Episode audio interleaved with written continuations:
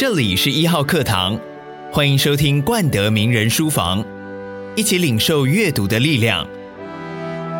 本节目由冠德玉山教育基金会提供。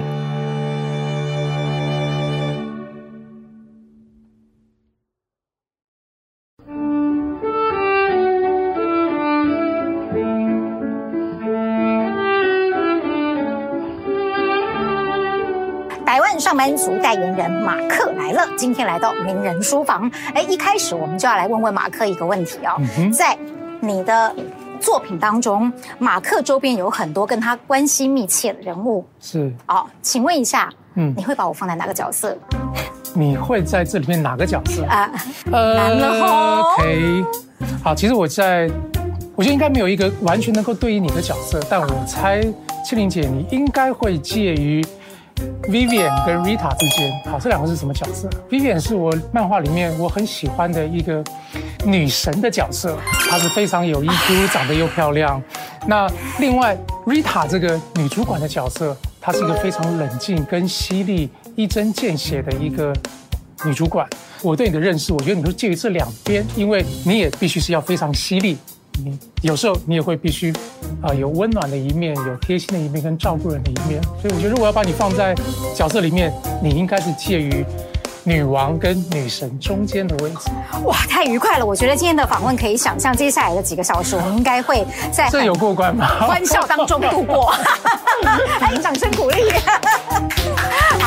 好，其实呢，我们在看马克的时候，多多少少都会去联想到作者的本身。我是说，你这位创作者其实是叫做李含仁，但是呢，久而久之，因为马克太红了，李含仁的名字就被淹没了。嗯，我还是觉得很好奇的是，李含仁跟马克之间的关联。你在创作这个角色的时候，你自己有多少的影子在里面？不管是外形，或者是人物的性格设定。不，我先说说外形好了。后来。我当初在设计马克的时候，真的没有要把它画成我的样子。但是这个角色到现在大家来看说，哎，这就是你嘛？早知道我应该当初要画帅一点，这样看起来会好看一点。不过我觉得这是这是外形啊，就是人家常问说，对，马克，你就是真的里面那个马克吗？我自己也反复问我这个问题。我觉得，对，身为一个作者，其实里面每一个角色大概都有我的影子。那每一个角色，其实它都是。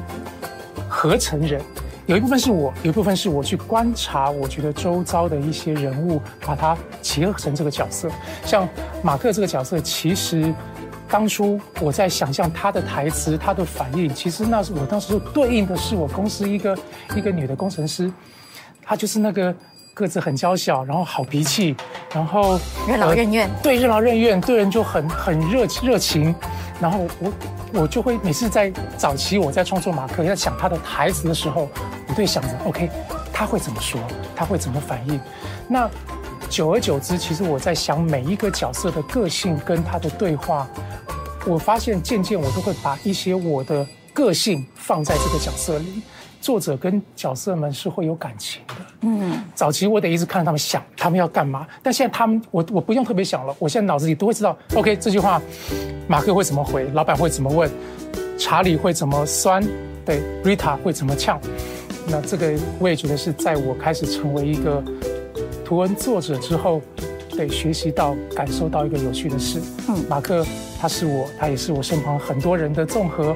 那。也因为这样，所以他会让大家看得很有感觉，就觉得很熟悉。这是就在我身旁的这些朋友发生的事。那我忍不住要问哦，那个马屁精的角色设定也是身旁的朋友吗？或者是曾经共事过的人？哦，所以像这种负面的角色，我一定要说他是身旁的朋友，他就不是我。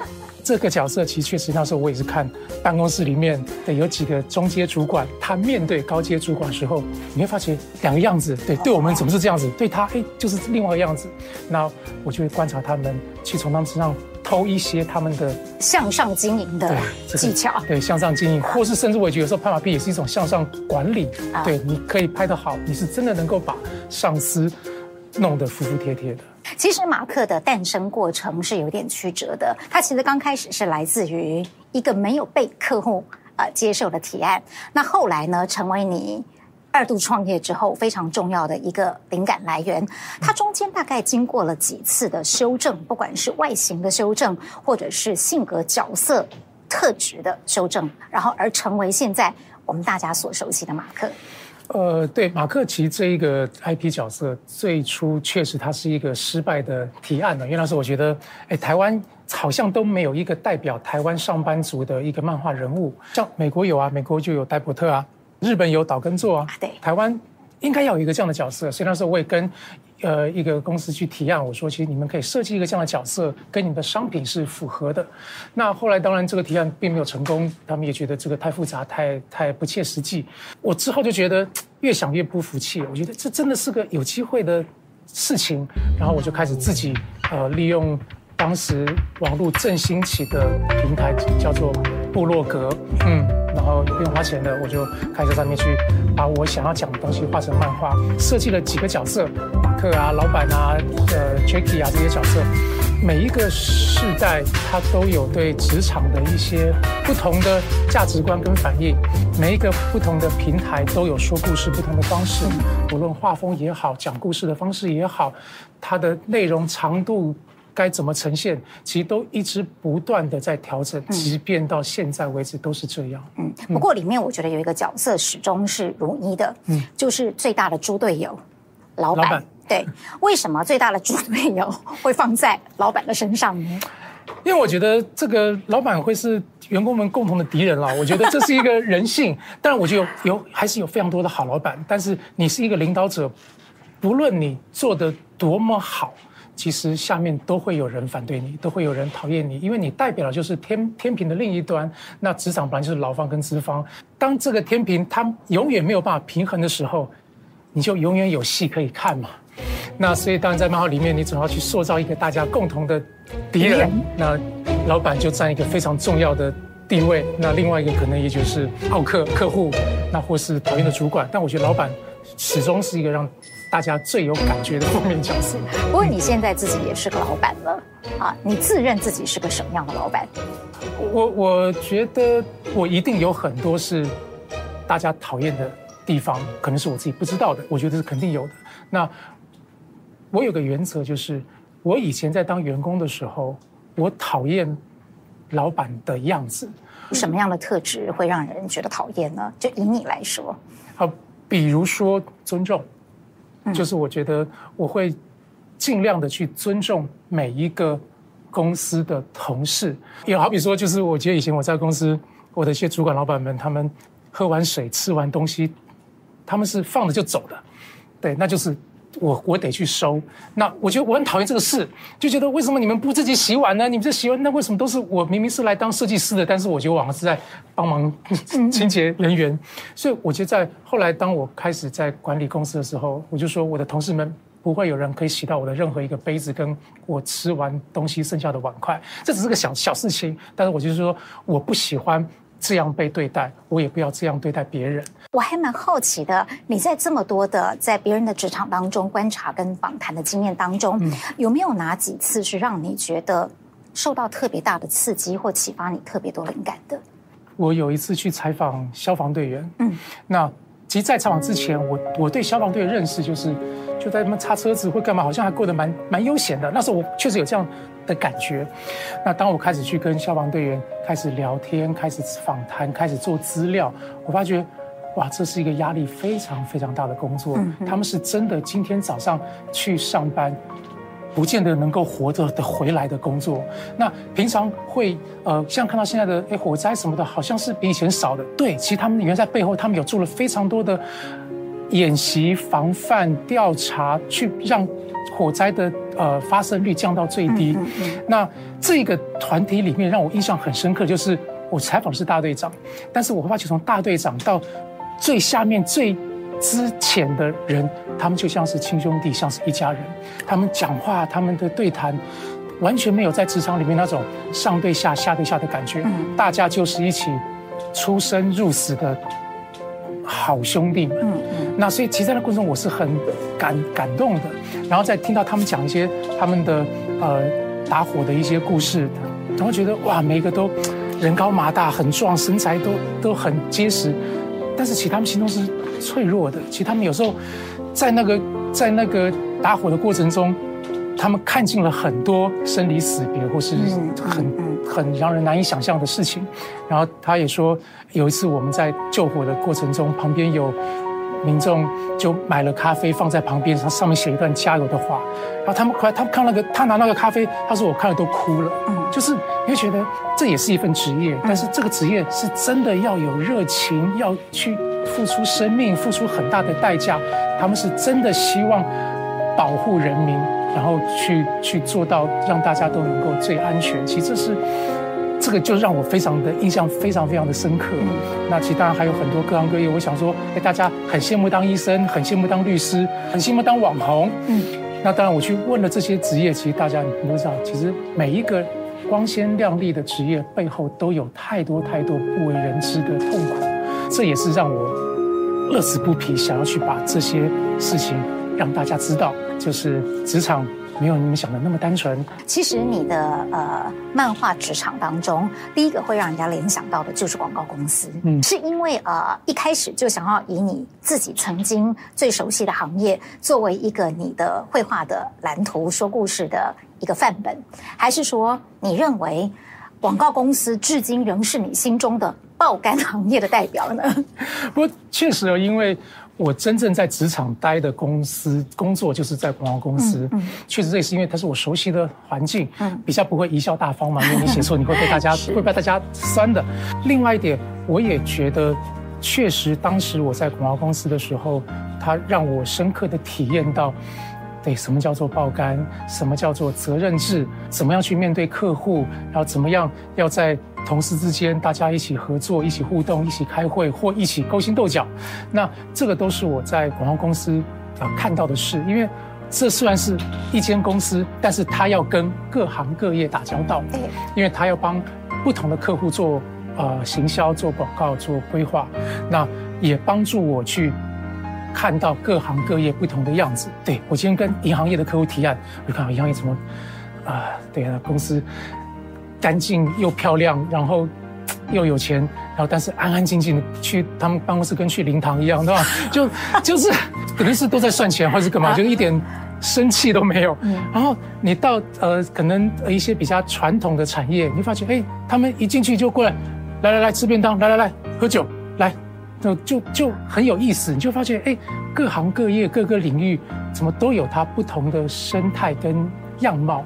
那我也我就一直觉得，好，那我的漫画里面我就以这个为蓝图，它就可以接触到各行各业或干嘛，可能会更加的方便。嗯，嗯，所以等于是广告公司那段生涯，呃，让你开始对不同行业感到兴趣吗？是真的，我觉得，也就是在那个时候。我我开始喜欢观察人，看每个人的表情，看到每个人的的的肢体语言。到后面，当我开始在创作的时候，我才发现，哇，原来当初这些我打发时间想要去偷窥大家的性格，其实都变成了一个创作很重要的参考资料、参考来源。对，其实我特别喜欢的是你进广告公司的那份履历，嗯，当时也是让你得到那份工作非常重要的一个。证据或者是推手吧，嗯，对。哦，那人家要你隔天交履历，你马上就可以在一个晚上想出皮夹的创意，而且还能够把它发想、制作完成，嗯，然后让对方感觉到非常惊艳，进而录用了你。诶，我蛮好奇你那个第一份跟唯一一份的评价履历究竟是怎么做出来的？不，我觉得情况应该就是说我我真的太想得到那份工作了，所以我觉得这是我后面最大的动力。因为呃，我知道我当时的条件并不好，因为当时我是一个刚退伍的年轻人。这种外商广告公司，它不会太常有机会去破格用一个比较没有经验的年轻人，所以我要呈现出我的企图心。当时呃，我是先去面试聊一聊，然后结结束了之后。他就随口讲了一句，说：“那你先补一份履历给我，让我方便联络你。”那当时我就要思考说：“那我一定要做一个让你印象深刻、跟舍不得拒绝我的履历表。”我就开始思考一下，我找这工作是为了干嘛？第一个，为了赚钱嘛，很重要。那跟钱有什么联想的东西？我想是钱包。那我这个人，因为履历你也要介绍你这个人。那我这个人有哪些的讯息会集中在同一个地方？我想到的也是皮夹，因为里面你会放你的证件，放一些你的私人东西，所以我就想一想，好，我就不要把我的履历表做得像是履历表，我要做一个不同的呃元素，让你知道我的用心，我的创意。那所以我就想到，我要把所有的履历表该有的东西放在。跟皮夹做连接，所以那时候我就把皮夹里面有我的身份证嘛，它就会有我的基本资料。拿到我的学生证，你就会知道我的学历。里面的健保卡，里面的放的零钱，里面放的照片，其实都有我藏的巧思在里面。当然皮夹里要放钱，那钱就是我的期望待遇。那我都很记得那时候我放了三十三十四三十五张一千块的那个便条纸，意思就是说我的期望待遇是三万五千块。那我就想说放。四万块的，但是因为那个皮夹合不起来，那个太厚了，你知道。然后我们也觉得说，我们这种做美术的很在乎美感，对，所以我们那个三十五张是带勉强皮夹能够合起来的厚度。一个晚上，我是我是分秒必争，我是努力的赶快去抓时间洗照片，去护背，然后去买一个便宜的皮夹。我过程中都是骑车快跑的，然后到天亮。我叫了第一班的快递送过去，我一定要赶第一班快递，因为我要确保我离开前你随口交代我的一件事，在你今天一早到公司上班的时候，他就会在你的桌上放在那边，等着你来检阅，等着来感动你，让你对我印象深刻。那当然，这就是笑感动天的故事了。那那我就很顺利的打败了所有条件比我好的人。那。得到了这一份工作。嗯，其实呃，创业的时候也曾经让你一度享受到所谓的世俗上的成功，是的那个包围，对，然后也被认为是一个创业楷模。对，但是也曾经让你的人生重重的跌了一大跤。嗯，呃，你曾经在书里面回溯那段过程，或者在其他的受访的场合说过，呃，你觉得失败其实是有价值的。嗯，那现在对你来说，你怎么看待失败的价值？其实，呃，我觉得失败它是有价值的，也端看你用什么心态去看待你的失败。嗯，其实很多人遇到失败，这个失败可能真的就是一个失败而已哦，他没有别的。其实我很很不服气啊，我很我很难过，很失望。但我希望从这个失败里面，我也要能够得到东西。那我第一件事就是逼我自己不要悲观。其实那时候。太悲观了。嗯，那时候你每天真的每天看到天亮，你都绝望了，因为你不知道你今天要去面对多少，呃，凶神恶煞也好，多少失望的表情。在那过程中，其实呃，确实是一巴掌打醒了我。就是因为我觉得那时候也是少不少不经事吧，就觉得呃自己很得意。那发生了这个事情，让我重新能够冷静下来。检视自己到底做对了什么，跟做错了什么，那把这些失败当作是我检讨转换的最重要的推动能力。那这个也是我自己在看待。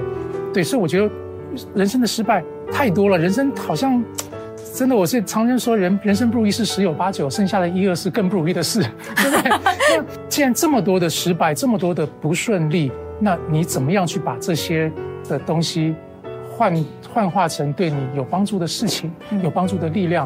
那反正躲不掉，对，那你就怎么样去利用它？那这个也是我一路上去逼我自己转变心态跟改变面对失败的态度。那我觉得失败才会变成养分，要不然它就只是失败而已。对。不过你刚刚讲了很重要的一个。关键词就是那个时候的自己可能是少不经事的。嗯、那到了今天，你再回头看，如果可以重来，你会想要修正自己的哪一个部分？我觉得最重要的会是骄傲。我觉得是当我我看了很多呃很年轻又很很有能力的朋友，其实呃骄傲都会是一个隐藏在他们里面的一个。个性，那我觉得这个确实是一个非常可怕的事哦。嗯、那当你开始，或你也说这是自信，但我觉得自信一不小心就会变成骄傲了。嗯嗯、那当你开始骄傲，开始觉得你是对的，你只有你是对的，或是开始你会看不起身旁这些其他的人事物，我觉得往往就是开始你走向失败的捷径。嗯，那我也会希望说自己学会谦虚了，嗯，那学会去当成旁观者来看待自己，跟看待自己周遭的这些事，那才比较容易能够帮助你做出正确的反应态度跟判断。不过我很喜欢你在呃低潮的时候给自己的一句鼓励的话，就是我还有一支笔。好，那也造就了你今天的事业。但今天当画画已经变成是你的工作，是你的责任的时候，你觉得画画还有没有乐趣？你现在还画画吗？呃，其实这也是个很好的问题哦，就是就是人家会说我很幸运，我的兴趣就是我的工作。是，嗯，那我也会说你再也没有办法好好的享受你的兴趣。对，我赞成。对，那不可否认，我觉得。如果你的兴趣能够成为你的工作，某一程度你也是幸福的，是因为你在这个过程中，你肯定要牺牲掉一些享受这个兴趣的乐趣，但是呢，你也可以从这里面得到更多的成就感跟认同，因为它是可以养活你的。是。那当我在网络上创作，有人喜欢你的东西，有人对我的作品是认同的，其实那对我是非常大的鼓励跟开心。虽然他一毛钱也拿不到。嗯。当画图变成我的工作。我有好长一段时间，其实是很难去享受那个画图的快乐，因为它都变成有目的性了。是，它必须得去解决客户的问题，解决我读者的问题。那这些东西就会让画图变得不那么纯粹。但后来之后，我去思考，我要怎么面对这样的事情呢？会觉得，对，这就是挑战吧。当我在画图，它的限制越来越多了，你依旧能够把它做好。那这不是一个很值得开心的事吗？嗯，那我今天要做一个作品，它是能够让客户喜欢，我的读者也喜欢，而我自己也喜欢。那这个，我认为它是一个让我有热情想去努力达到的境界。嗯，除了马克之外，你画什么？最常画什么？最近画大饼。当然，开始当了一个就是公司的。管理者的时候，对，你不可否认，你得画一些大饼。这画大饼不只是画给同事们，嗯，也也得画给你自己。其实其实画饼就是一个未来的目标跟希望。嗯，我也需要一个希望跟目标。嗯，然后我得去讲出来，让大家大家呃愿意跟着我一起往这个方向走。所以你说我最近画什么最多？对，真的是画大饼，或者叫做画唬烂。呃，但是其实真的现在确实已经蛮少在画画了，因为。你已经就是呃，目前到这样子的阶段，你要做的是让更多呃年轻的伙伴、年轻的同事们能够好好的发挥。我要去做只有我能做的事，嗯，其他的事情我需要更多的人来协助我。所以这也是我在创作的过程中，我也我也是在台湾很少数的所谓的网络创作者是呃有团队在协助一起创作的这样的。团队其实我也付出非常非常大的心力或财力，但是它也是让马克能够一路上走到现在，已经其实迈进第十二年的最重要的原因。嗯嗯，那当然现在马克红了，所以我想红了嘛，相对会得到的客户方的尊重可能也会空间大一点，会吗？对，确实会的。那我有一个很大的。感触哦，就是在在广告公司的时候，真的就是客户是神啊。嗯，那当你成为就是一个网络创作者的时候，因为我们夹杂着读者们的支持跟能量，对，对，所以客户会要对你稍微客气一些。那其实这也是让我觉得哇，受宠若惊，你知道，所以所以我更是会珍惜这个客户而来的。尊重跟客气，嗯，心态很重要，但是呃，创作的能量也很重要。毕竟我们那个时候从呃一开始的可能是几格的漫画，嗯，到后来像你看，你这个指来指往已经发展成长篇的故事，嗯，而且还是一个呃上下的两册，嗯，哦，甚至于你还有另外一本叫做哦非官方植物说明，想起来，你还把触角延伸去帮大家介绍各行各业。呃，去点出他们的一些特质，嗯、呃，要怎么样去维持这样丰沛的创作能量呢？就我 我觉得，一个创作者他他能够一直持续创作，有两个重要的元素啊，一个就是钱，重要的，他必须要养活自己。第二个就是热情。那我觉得这两个对我来说都非常的重要。那钱赚来，但热情怎么来？我觉得热情可能很多是从读者们给我的肯定跟认同而来。这些我的读者们，他们的支持，有时候也会成为那个我不敢偷懒的原动力啊。布洛格时期，呃，我的创作是一个图文并茂的方式，去针对一些职场的主题去做创作。那到后来。平台的渐渐的转移，跟大家开始上网用的方式渐渐转移，那创作的模式都跟着改变，所以开始有所谓的单，可能单图或是三格漫画、四格漫画。嗯、现在的呃年轻朋友们看漫画已经不是我们小时候是看纸本的，对不对？那现在他们都是可能用手机当成当做载体在看所谓的条漫。我也找自己麻烦，觉得好，我们来挑战看看，马克来写一个长篇的故事，长篇的。漫画像以前小叮当一样，它每一周会有一个连载，它会连载一个故事，起承转合，然后讲一些内容，也让大家对我的角色能够有更深刻的印象。另外，像呃写三百六十行的职务，我也觉得，因为我的读者里面有很多各行各业的人，嗯，愿意跟我分享一下他们的一些酸甜苦辣。那我说，哎，你们只跟我分享，我想说，嗯，那我也要让大家们都知道。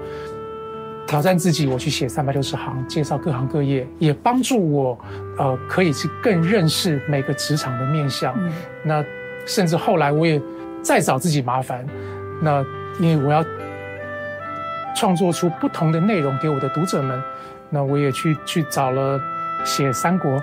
啊、那对我也把三国这个时代是很迷人的一个朝代，嗯、那它里面有很多管理者，很多呃员工。古时候的这些人，他们的关系怎么对我们现在磁场有什么对应？对对，那这个呃，我也就逼着我的同事们，来来来来，我们来看三国，任何跟三国相关的东西，我们大家都要做资料去整理，然后写出一个系列的马克职场三国。为什么会有这么多动力？其实都我都是希望能够让我的读者们有。不同的感受，嗯。嗯，其实你刚刚哦，我楼有点歪，因为明明在讲一件很严肃的事情，但是我听到了“小叮当”这三个字，就觉得哦，原来马克没有很年轻，因为年轻人不会知道小叮当，他们会说的是哆啦 A 梦，所以呢，我们都是小叮当年代的人，这让我忍不住想要问问看你的看漫画生涯，嗯，因为你是一个从小喜欢画画的人，嗯，所以。呃，在你的阅读启发当中，嗯，漫画算或者是绘本，嗯，算不算是你的阅读启蒙者之一？你也不能讲之一，他肯定就是我的启蒙者。对对对，就是你小朋友看漫画是不应该的，所以当时我们小时候看漫画都是要偷偷摸摸的看。对，那这个漫画比教科书好看太多啦，那教科书真的是倒尽胃口，很无聊嘛。那反而是这些的漫画书，开启了我无限的想象。嗯嗯，对我那时候喜欢看。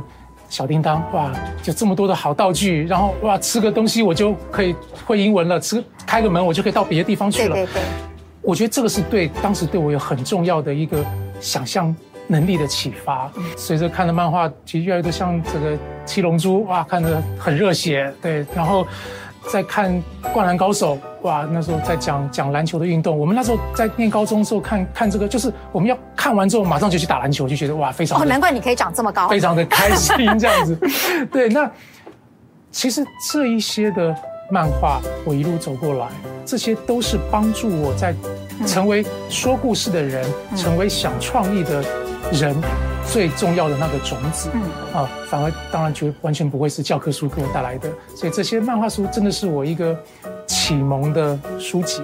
嗯，嗯，其实不只是画哦，你也很会说故事，因为你看你要把呃马克画到这么的长篇，它其实是有剧情的。嗯啊，你本来就是一个会说故事的人吗？其实不是，我觉得我说我我可能。我我也不见得不是太不会说故事，因为小时候闯祸都要编故事嘛，对不对？但呃，当我开始真的要用说故事来当成我的工作的时候，其实，在广告公司，因为我们要想广告脚本，那我我是很糟糕的，我是被主管每天骂臭头的，说你这个东西废话太多，格数太多，我们只有三十秒，我们只有十五秒，你讲那么多。这是个不会说故事的人，所以其实那时候我我就真的一直这样被骂，我就开始思考，对，我要怎么样成为一个有限的范围内能够讲最多的事。嗯嗯。那我开始去看，呃，假设看电影，电影就是一个最棒的艺术的结合。他其实看一些很好的电影，他会说：“哎，导演怎么样在这两个小时内把一个复杂的故事讲完？”嗯嗯嗯。他可能好脚本被他讲烂了，也有可能烂脚本被他讲好了。嗯。他们到底是怎么做到的？然后去逼着我自己。让我能够用最精简的元素去讲最多的故事，然后也要让观众不要太有压力，不要，因为其实观众都是懒惰的，观众是要他要舒服的，但你要在那样状态下要让他懂你的故事，那真的是要练习的。嗯，所以为什么很多大导演他就是他太会说故事了，那把可以把很复杂的东西说的让你清清楚楚，这是很厉害的事。那今天也带了几本推荐书来嘛？哎，其实我们看你的推荐书，觉得好文青哦。可能有特别选了一下，但我本来想全部都放漫画书啦，但是 我还是选了几本 是文字书。好，嗯、来介绍一下今天带来的几本书，一本本都是厚的呢。其实我必须说，呃，我我蛮，他是我的偶像李敖，当时我是真的买了他的《李敖大全集》，花了三万块钱。那时候我很喜欢他的一些。用字、文笔，跟他对事情分析的犀利程度，那所以当时从他的《北京法源寺》，到后来可能他写一些两性上山上山爱，或是他早期的一些在学生时期的日记等等，我觉得他都影响我很多。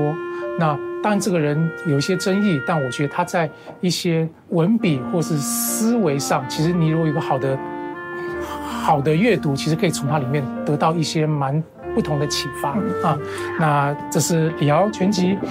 那当然，OK，好，也很厚重。余秋雨，余秋雨，呃，我我纯粹介绍是他的文笔跟书籍啊。这个人我就不多说啊。当时我到时候在看余秋雨写的《文化苦旅》，那他去介绍中国的一些历史的故事、一些呃文物思想等等等。其实我喜欢他的用字。他的用字跟李敖是另外一个感觉。那他的用字，我觉得他在陈述一个事情，文字不那么的复杂，但是很优美。其实张宏志也是我另外我很喜欢的一个作者，虽然他有很多身份。所以当时他在一周刊有有那个他的专专栏连载的时候，对我是自告奋勇跟一周刊说。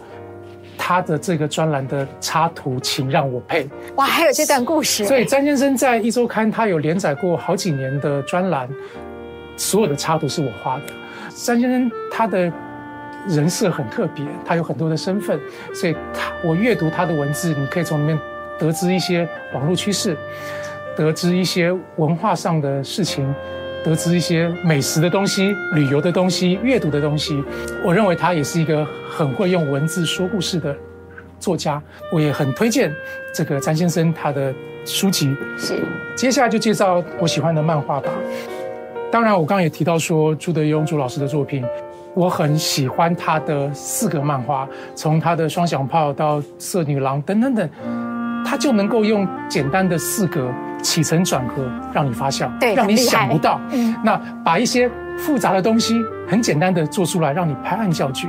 那我后来的在创作挑战创作四格漫画，也在报纸连载过好几年，从朱老师身上偷来的。嗯，就偷他的说故事的方法。好，我心中的大师郑问，呃，他是我学长，我攀有关系，他是我复兴商工的学长。我说怎么能够画风这么特别？嗯，他用水墨的方式来创作漫画。他讲了呃秦始皇，讲了对很多的刺客刺客列传，能够把这么生硬的历史故事、历史人物活灵活现的创作出来，你会觉得哇，我好喜欢荆轲。以前看到荆轲刺秦王哦，就是一个考试会考的东西。当他把它画成漫画，觉得。哇，你好同情荆轲这个角色，又好佩服荆轲这个角色。为什么很严肃的东西就一定要用文字书本教科书的方式呈现呢？他真的也可以用很多不一样的方式，比如说漫画的方式去呈现出来。所以正问大师是我心中最厉害的大师。OK，我们现场也有好多郑问迷呢。嗯，对啊，所以后来那时候这个知道他过世之后，其实我们都非常的非常的伤感。对，当时的阿鼻剑啊，阿鼻剑。郑文老师是我真的见过，在当下他的他的创作，不论是技法跟想法，都超过当代太多太多的创作者。我觉得，即便到现在，我也找不到能够几乎，我觉得在我心中，在漫画创作上是跟他齐名的人了。不论是国内或国外，那这是一个台湾非常非常厉害的作家，《刺客列传》超棒。嗯，当然更早更早，小时候。郝幼祥老师的《乌龙院》，嗯，这也是我看的。这个就是偷偷躲起来看的漫画书，对。那时候在小时候的时候，就这样说：“你怎么能看漫画不好好看书？”这样子。当时郝幼祥老师画的这一系列的的作品呢，就是这些这个大师兄啊、小师弟啊，他真的伴随着我无聊无趣的童年，给我很大的安慰。嗯啊，那我好羡慕他能够创作出一个能够影响读者的。故事，所以我我当时也觉得说，哇，我喜欢画画，我希望我画的东西能够带给别人欢乐，带给别人开心，这样子。嗯，对，嗯，漫画书其实很棒的，对，不要觉得说，我也很喜欢。这个镜头前面的父母们，其实说孩子们看漫画，它不是坏事的，就是真的很多启蒙的书都是漫画书，或是一些好阅读的书。嗯。真正很厉害的书，那是后面的事。当你被启蒙之后，你再去看《论语》《大学》《中庸》吧，那个那个才会对你有帮助。有了有了，你看漫画，然后最后又看到非常文学性的东西，我是很厉害。那如果我们要用非常非常简单的一两句话来形容阅读对你的意义，那马克会怎么说呢？我觉得阅读对我的意义是，它可以让我少绕很多的路。我刚刚讲，我可以从很多的作者创作里面去吸取他们的人生，去偷取他们的经验。其实这些东西可以帮助我少绕很多路。我觉得这是阅读对我最大最大的帮助。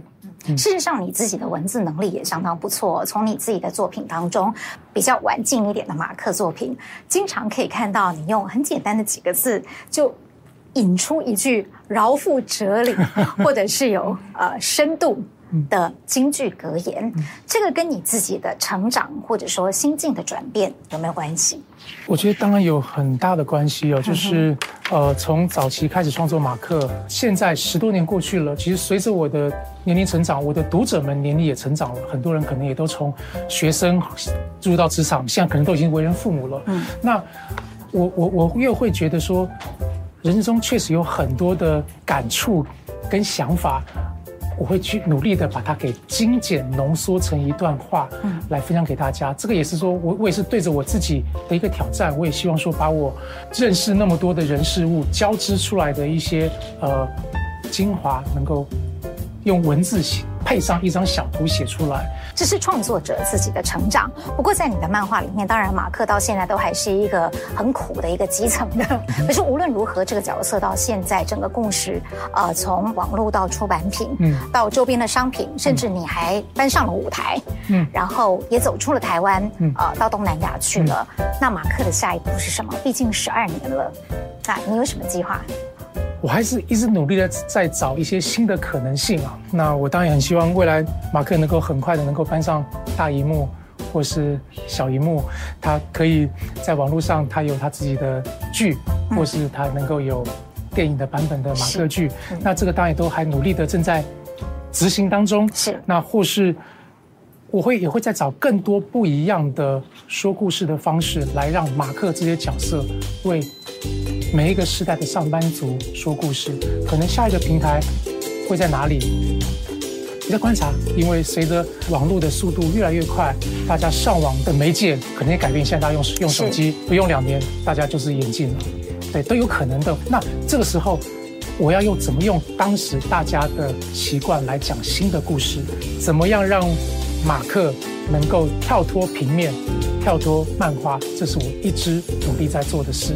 所以从舞台剧、网络短剧，拿到后面未来我期望有的大荧幕，这都是呃我正在布局在做的事。嗯，除了马克这个角色，有没有思考呃其他的主体角色新的东西的可能性，或者是说把触角延伸到职场以外其他的领域？这些东西能够想到的，我大家都想到了。接下来你没想到的呢？怎么办呢？对。我觉得不会是我想，我会交交给我的团队来想，交给这些年轻人来想。因为创作了十二年，那在一个这么密集创作的环境下，其实你要再创作另外一个十二年不容易。因为我觉得人的人生历历练毕竟是有限的。我自己觉得我面临最大的挑战是怎么样把马克这个品牌能够交给下一代的创作者。你问我下一步该怎么做？对，这是我要问他们的事，因为你要让我去再去搞懂那些年轻人，我没有他们的生活经验，我没有他们的价值观，我很难搞懂他们。嗯，我要我的同事们去搞懂他们，嗯，让他们来告诉我下一个可能性在哪里。那我努力的去找资源、找人脉、找资金，我们一起往那冲，希望能够再冲出另外一些不同的。可能性。那呃，你那些更年轻的同仁有没有算过？你公司里面的同事们，嗯，平均年龄大概是几岁？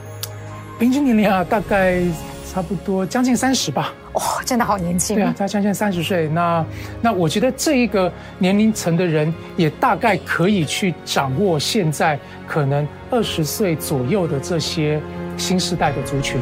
但是这些呃，夹在我跟他们中间的这些。人，我觉得确实有这样子的能力，可以看到很多我看不到的盲点。那我觉得这才是团队该有的事。我最大的期望就是我能够早点休息，传承，早点早点休息，早点再回到那个没有目的画画的时候。对，其实我是好好希望能够有一天我能够画，再回到以前那个画画。单纯就是我的兴趣，它不再是我的工作。那个时候，嗯，那个时候的你也很年轻，就像你现在在面对一些更年轻的人，嗯、那总是一路上会有很多的贵人。那现在的你，会怎么样去帮助成为那些更年轻的人的贵人呢？你会给他们什么样的协助或者建议？当时确实很多我的。前辈们愿意给我机会，可能联合报也好，自由时报也好，他们会有一些专栏愿意让我做，然后发稿子给我，然后或给我一些鼓励。有些他说编辑，因为对对他们来说我都是个小老弟，他们就是哦，那个韩人这个图发给你，那你好好好表现，好好画，然后给他说哦不错，画得很好，我就印出来版面这样排起来应该会很有张力。这些都都让我呃给我很大的鼓励啊，因为那时候其实我真的觉得。我我行吗？我也很没有自信，但是这么多的贵人愿意帮助我，所以到现在一路上我也觉得，当如果我有能力去帮助别人的时候，需要该协助的，我也尽量的不藏私，就是我也不留一手。就是我同事问我这可以怎么做？哎，你这这这个效果怎么做出来的？我我从来不会留一手，就是我有办法我会告诉你。我我我觉得台湾很棒，我觉得台湾人有很很大的能量，很好的正面。情绪，它可以一代一代的传承。我觉得台湾的创作者，为什么现在好像没有在国际间没有那么大的影响力？我是真的很不服气的。我觉得不是那么好的作品都被炒作起来，那为什么台湾的没有呢？那那我也希望在我的前辈们的努力下，然后传承到我这边，我也希望我能够顺利传下去。总有一天，对，在。是我现在在日本的便利超商的几点送，是送我们台湾的漫画人物、漫画角色、图文角色，对不对？看到都是一些国外的啊，史努比、Hello Kitty 这些角色，还有刚刚讲的小叮当。小叮当，对，当然这些都很棒。但是我们我们也很棒啊，我们有很多的东西，所以我会希望说，这样子的创作的专业能够慢慢的传承下去。总有一天，我觉得让台湾的创作能量是在国际间是是被大家更尊重的，更。更认同的，更惊讶的，嗯，所以我现在超级期待的是，有一天到日本的便利商店可以看到几点送马克商品 啊！那我那个，嗯，我一定会写在我的墓碑上。啊，谢谢韩仁，谢谢马克，嗯、谢谢啊！你离墓碑还很远啦。